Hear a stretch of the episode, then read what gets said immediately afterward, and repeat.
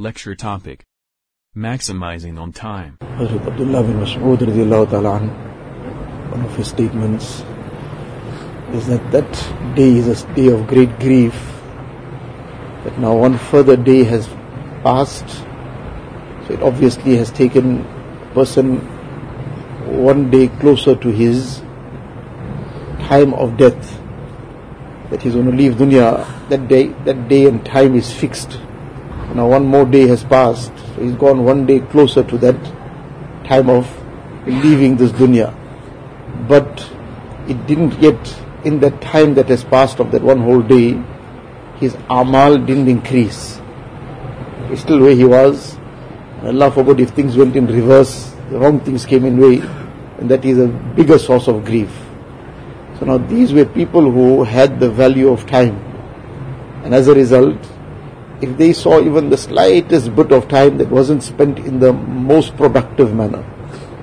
Our issue is, let alone being in the most productive, sometimes it's non-productive and sometimes it's counterproductive. That it is actually a destruction of that valuable wealth of time. So he says this is a time of grief that the day passed, but it didn't increase a person's amal. The extent to which the those who understood the value of time, the extent to which they used every moment very, very carefully. There's thousands and thousands of such incidents, right from the time of the Sahaba Kiram and up to the present day.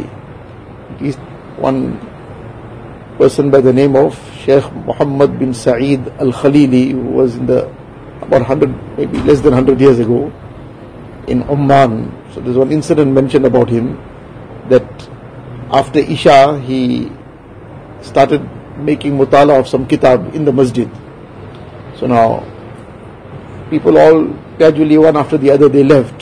The muezzin wanted to close the masjid. So he came now because he's taking long.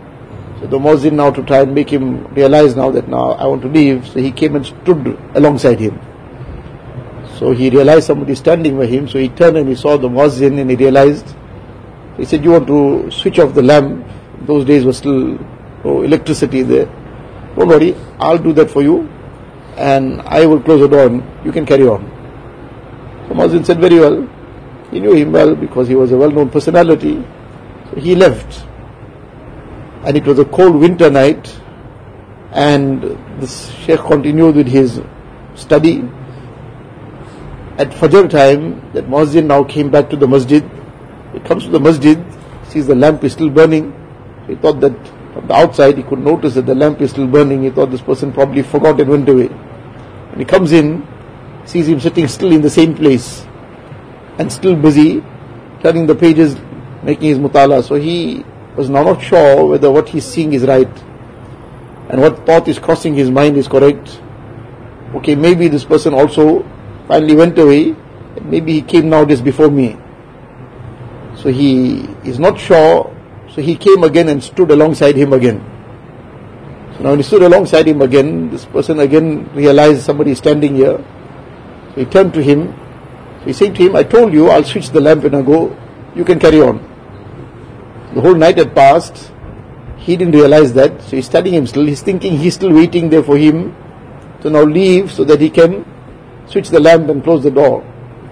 So the person, the Muslim replied to him that I already have gone home, I finished, have my night's sleep, and I've come back now for Fajr Salah. Then he realized that the whole night had passed and the cold winter's night, and he didn't even realize that all this time went through, but he was so engrossed that this didn't, he didn't realize the cold, he didn't realize anything.